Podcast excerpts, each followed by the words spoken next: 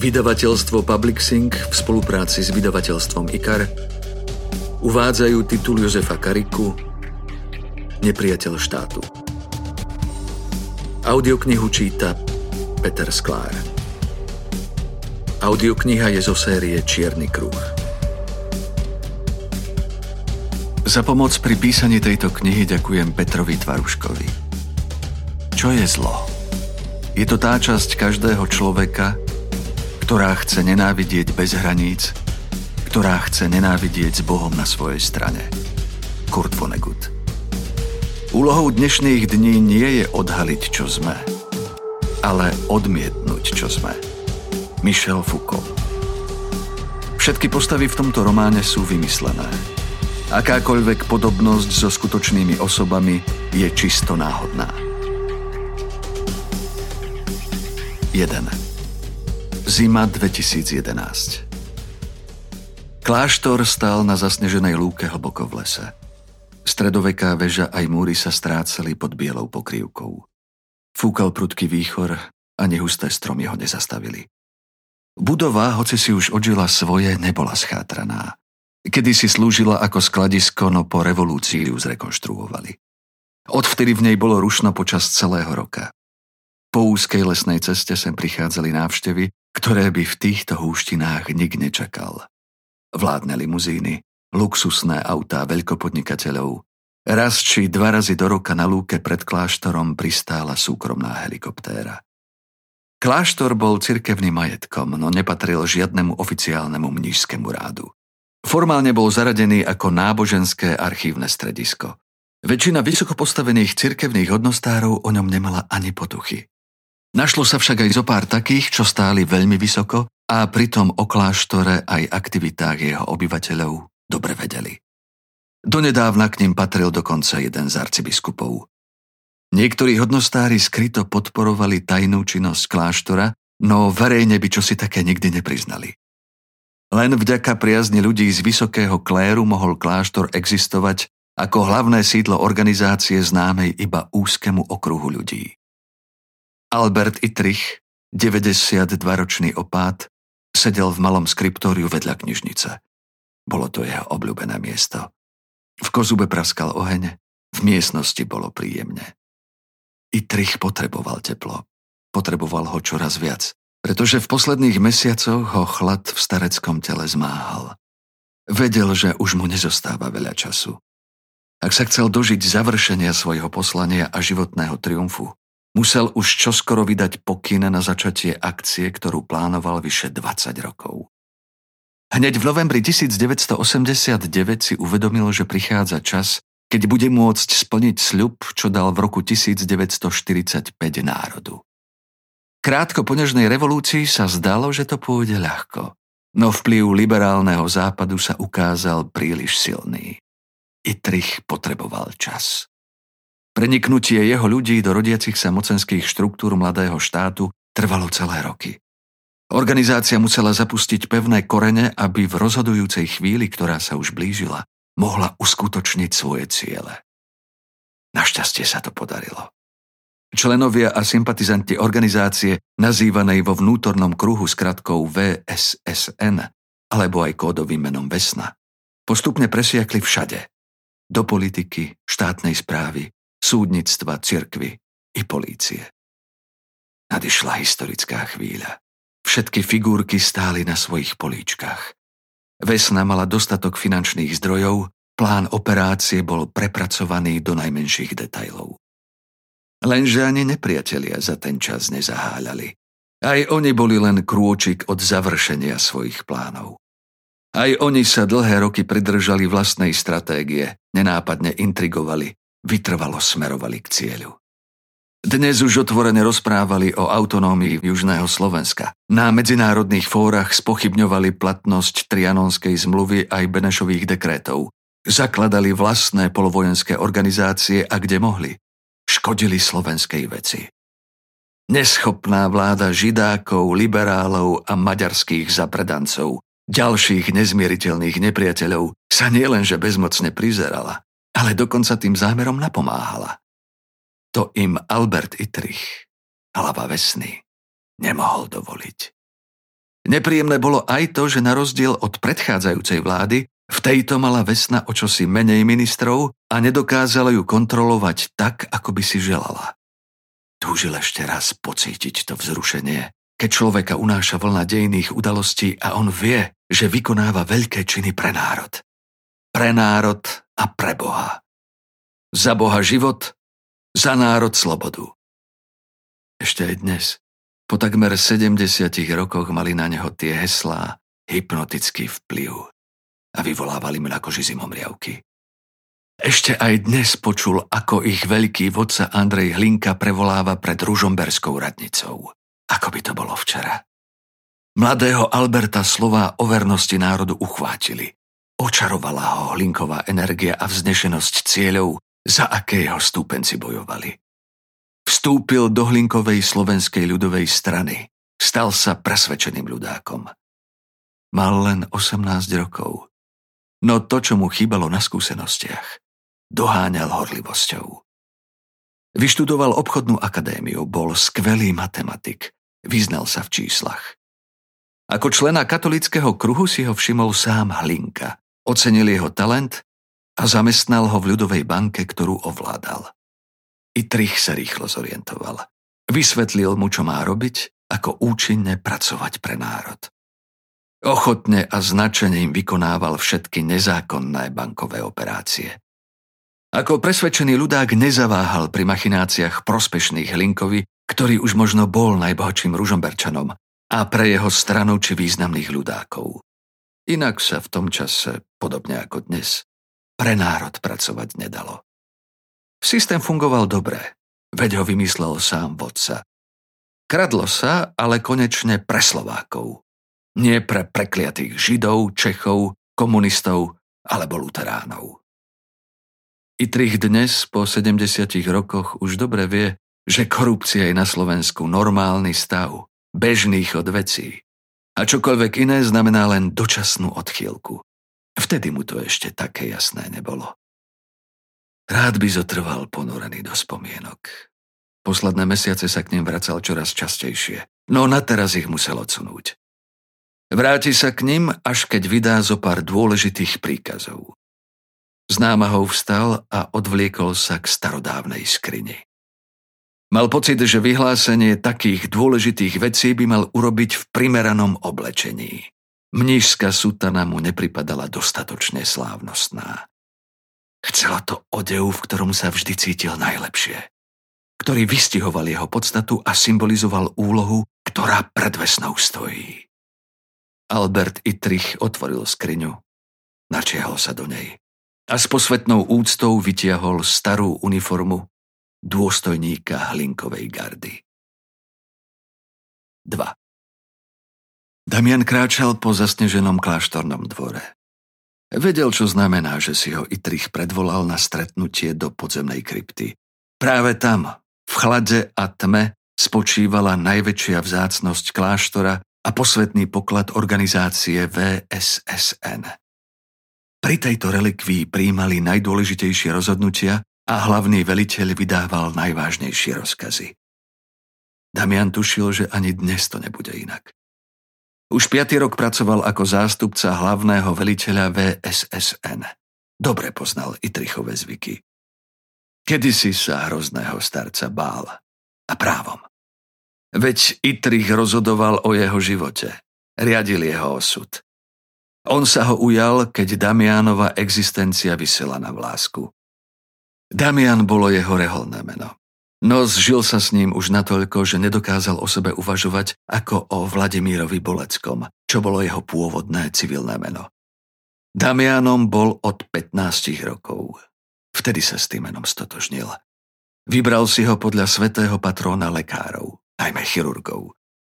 Práve chirurgia, hladké rezanie a pílenie ho od detstva fascinovala. Jeho otec pracoval ako chirurg v malom oravskom meste, kde sa Damian narodil. Keďže rodina bola silno veriaca, Damian si už ako malý osvojil ideál pomoci blížnym. Chcel ľuďom pomáhať. Najradšej tak, ako im pomáhal otec. Tým, že by do nich rezal alebo ich pílil. Páčila sa mu bolesť. Nebol však obyčajný sadista. Nevzrušovala ho sexuálne, ale nábožensky. Predstava trpiacich ľudí a trestajúceho Boha ho fascinovala. Nik netrpel zbytočne, ani Boh netrestal ľudí len tak, z rozmaru. Robil to z lásky k svojmu dielu. Ľudia trpeli z Božej dobroty, aby sa završili veľké veci, aby sa uzavrel veľký kolobeh stvorenia, alfa a omega bytia. Čím bol Damian starší, tým menej ho oslovovala medicína a naopak priťahovala teológia. Veda o ľudskom tele mu už pripadala obmedzená, úzkoprsá. Nebol v nej priestor pre nič naozaj veľké a vznešené. Za to v teológii nachádzal všetko. Fascinujúce obrazy stvorenia i ničenia, božské výšky aj démonické hĺbky, sugestívnosť i silu. Rozhodol sa, že bude blížnym pomáhať týmto spôsobom. Stane sa teda kňazom. Nemalou mierou k tomu prispela udalosť, ktorá narušila jeho normálny vývoj. Keď mal 11 rokov, na ľavom líci sa mu objavila biela škvrna. Onedlho na to pribudla druhá i tretia. Navzdory jeho zdeseniu fľaky rástli, zväčšovali sa, rozpínali, až sa zliali a pokryli celú polovicu tváre. Lekári boli bezmocní. Hovorili, že ide o vitiligo, stratu zafarbenia, vyvolanú odumretím pigmentových buniek. Skúšali lieky aj rozličné gély, no nič nepomáhalo. Vraj sa s tým nedá nič robiť. Bude sa musieť s kožným ochorením zmieriť. Lenže ako sa mal chlapec stojaci na prahu puberty na prahu veku, keď je výzor tým najdôležitejším s niečím takým vyrovnať. Polovica tváre mu bielo žiarila. V kombinácii s blond vlasmi a modrými očami pôsobil strašidelne. Rovesníci sa mu vysmievali alebo sa ho báli. Celkom ho vylúčili zo svojich kruhov. Žiadne dievče o ňo ani nezakoplo. Všetky pokusy o sa skončili výsmechom. Damian odvrhnutie niesol ťažko. No nezručil sa. Na to bol príliš silná osobnosť. Naopak. Počase si svoju odličnosť vysvetlil tak, že ho označil sám Boh a určil mu cestu životom. To Boh chcel, aby Damian svoj život zasvetil iba jemu. Tak sa aj stalo. Chlapec zavrhol všetky ľudské i svetské radosti raz a navždy. Mal dostatočne silnú vôľu na také zásadné rozhodnutie. Chcel pomáhať blížnym, i keď ho odvrhli a vylúčili. V inej dobe by ho možno ukrižovali ako Ježiša. Napriek tomu túžil pomáhať tak naozaj, ako pomáha Boh, ktorého nástrojom sa mal stať. Svojim blížnym bude pomáhať, aj keby pritom mali trpieť. Aj keby do nich musel rezať alebo ich píliť. A preto o niekoľko rokov vstúpil do kolégia spoločnosti Ježišovej medzi jezuitov a prijal reholné meno Damian podľa svetého patróna chirurgov. V kolegiu sa jeho schopnosti rozvinuli naplno. Dvojročný noviciát, štúdium filozofie a teológie zvládol ako jeden z najnadanejších a najzbožnejších žiakov. Vďaka vynikajúcim výsledkom ho dokonca poslali na stáž do Ríma, na pápežskú univerzitu Gregoriana. Nevynika len umom, ale aj duchom Náročné duchovné cvičenia Ignáca z Loyly, zakladateľa rádu, ktoré boli postrachom pre ostatných novicov, absolvoval s nezvyčajnou chuťou a nasadením. Cvičenia neraz trvali celý mesiac. Ich základom bola samota, dokonalá izolácia od vonkajšieho sveta a jeho záležitostí. Pre mnohých bola taká skúsenosť zdrvujúca, no Damian žil osamelo a v izolácii už dávno. Samota pre neho nepredstavovala žiadnu veľkú zmenu.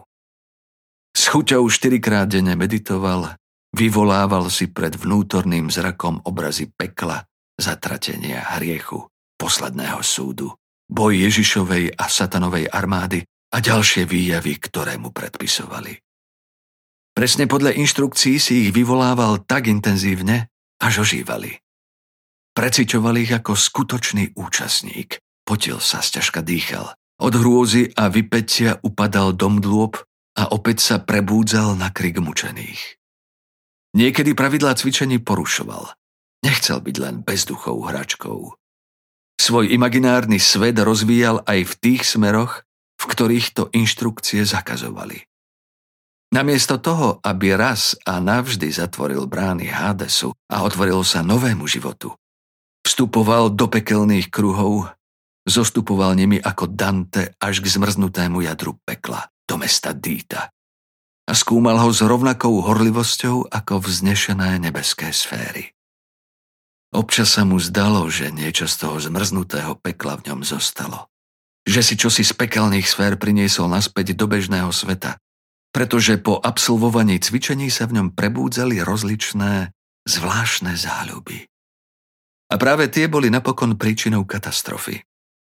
Po kňažskej vysviacke pred treťou probáciou, ktorá by ukončila dlhoročné obdobie formácie, jeho duchovný veliteľ odhalil mládencovú slabosť. Obludnosť Damianových chúčok bola taká veľká a natoľko zvrátená, že mu nepomohli ani vynikajúce študijné či teologické výsledky.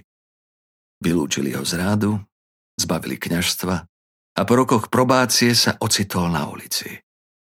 Sľuboval, že sa svojich nerestí raz a navždy zbaví, že ich odvrane, že len dočasne poblúdil, prosil o zľutovanie. Nič nebolo pre neho dôležitejšie, než vrátiť sa do rádu. Neprijali ho. Rozhodnutie predstavených bolo definitívne. Jedinou milosťou, ktorú mu preukázali, bolo, že ho neudali polícii, ale všetky prehrešky ututlali. Nepochyboval, že to urobili predovšetkým pre zachovanie dobrej povesti rádu. Damianov svet sa zrútil. Nevedel, čo robiť a nikam sa uchýliť. Vtedy ho oslovila VSSN. Mala členov všade, aj medzi jezuitami.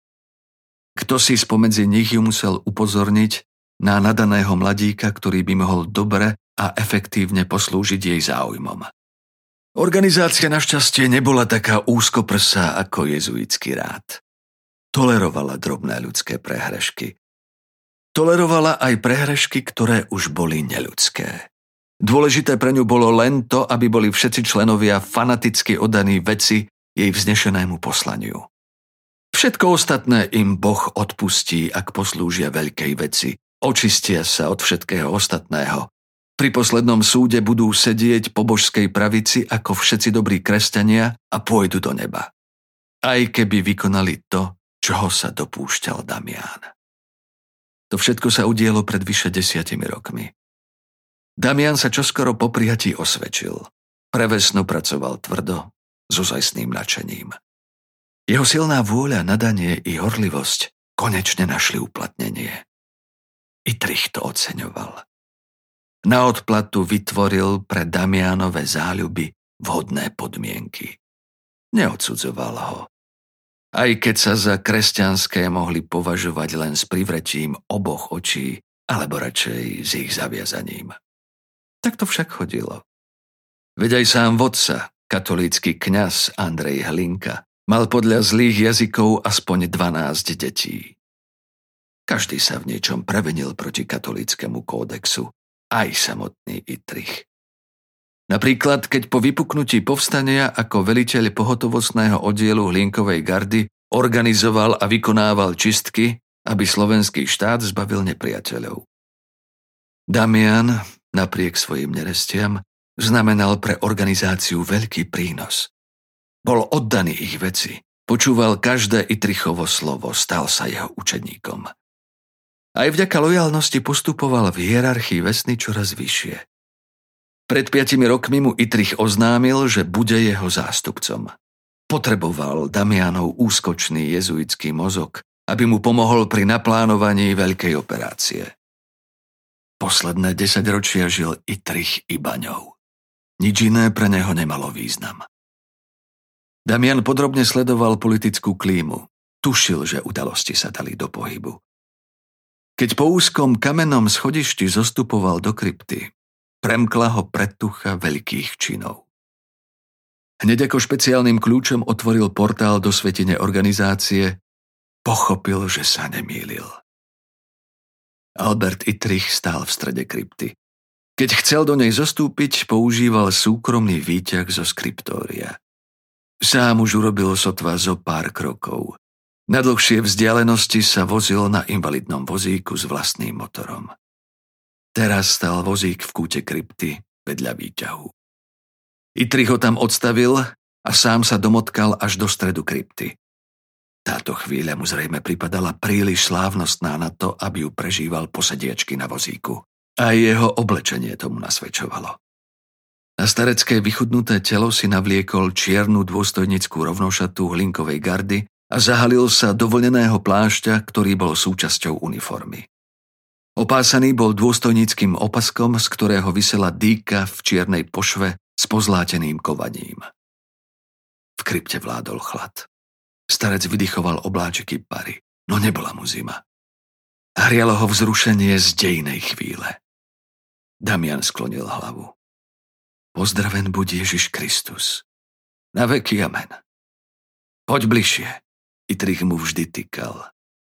Damian by si k nemu nikdy nič podobné nedovolil.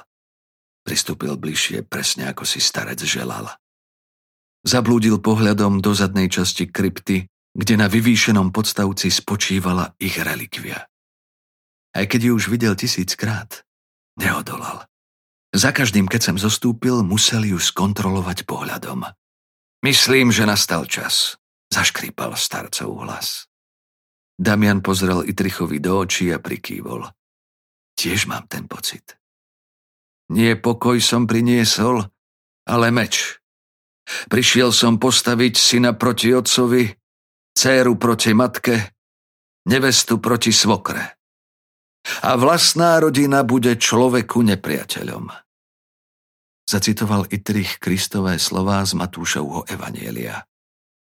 Amen. Keď sme vstupovali do gardy, boli sme vysvetení za Kristových vojakov. Byť nasledovníkom Ježiša znamená občas rezať a rúbať ako meč. Všetko je pripravené povedal Damian. Chcel, aby sa to už konečne začalo. Cítil, že konštelácia politických síl i rozličných okolností je v tejto chvíli priaznivá. Všetko bolo správne zosúladené, no situácia sa mohla kedykoľvek zmeniť. Vyčkávať bolo riskantné. Ako je na to Mikaros? Opýtal sa Itrich. Damian vycítil, že stále váha. Je pripravený. Všetko, čo potrebujeme, má pod palcom. On je najdôležitejším ohnívkom. Ak zlyhá, celá operácia stroskotá. Nemusíte sa obávať. Ikaros nezlyhá. Tam, kde je, sa dostal len vďaka nám, našej podpore. Vďačí nám za všetko. V poslednom čase stratil niektoré politické pozície, to je pravda. Ale iná cesta nebola. Potrebovali sme získať dostatok zdrojov na operáciu. To, že sa mu zo pár machinácií nepodarilo dobre utajiť a židácké média ich vyňuchali, nie je podstatné. Naši maďarskí spojenci ho zachránili. Ich zásluhou je stále v parlamente. Teraz máme dosť zdrojov a on má v hrsti každého, koho potrebujeme. Mocensky napriek všetkému vzrástol. Jeho politický život nás už nemusí zaujímať. Damian sa snažil rozptýliť starcové obavy. Itrich pokýval hlavou, ešte raz všetko prehodnotil. Potom sa rozhodol. V poriadku. Začni operáciu podľa plánu. Rozvrhni akcie tak, aby vyvrcholili najneskôr do budúcej jesene. Viac času nemáme. Chcem sa toho dožiť. Damianovi zažiarili oči. Srdce sa mu rozbúchalo od vzrušenia. Po dlhých rokoch plánovania a príprav to konečne vypukne. Rozumiem. Okamžite vydám príkazy, usmerním finančné toky. Skontaktujem sa s Ikarom. Itrich nepočúval. Ovládla ho zvláštna extáza. Otočil sa k vyvýšenému podstavcu, kde spočívala ťažká truhla so skleným vekom. Urobil k nej zo pár šuchtavých krokov. S dojatím sa zadíval na zabalzamované telo Andreja Hlinku, ktoré tu ležalo od roku 1949, keď zmizlo z katakomb pod domom svätého Martina v Bratislave. Na stráž! Vykríkol s pátosom a zodvihol pravicu na ľudácky pozdrav. Damian cítil vzrušenie z toho, čo sa dialo. To nebolo dobré. Riadenie operácie si vyžadovalo pokoj, ľadový pokoj. Potreboval sa utíšiť, nadobudnúť rovnováhu. Najlepšie na to poslúži jedna z jeho záľub. Nevenoval sa jej príliš často, tak 3-4 razy do roka. Ak chcel na zo pár týždňov úplne ovládnuť svoje emócie, využil ju. Rozhodol sa pre ňu aj tento raz. Vrátil sa do svojej cely s modlitebňou, zavolal na špeciálne telefónne číslo a kódovou rečou povedal, o čo má záujem. Vedel, že kým vybavia jeho objednávku, ubehnú približne dve hodiny. Prešiel do modlitebne, zobliekol sa do náha.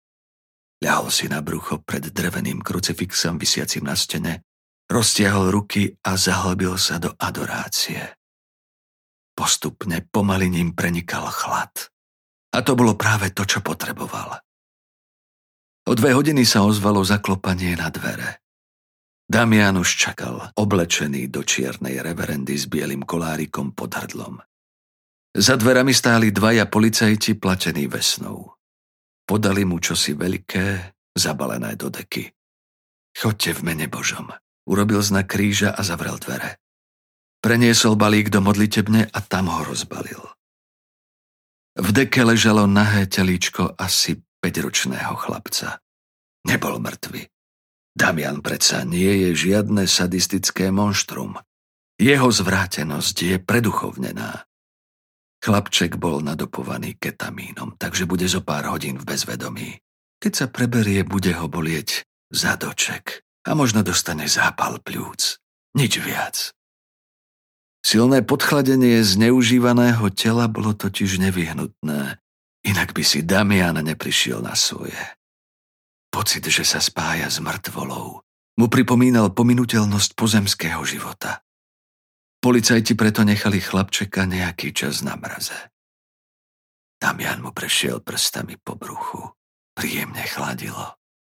Cítil vzrušenie, ale žiadnu vášeň ani zažiadanosť.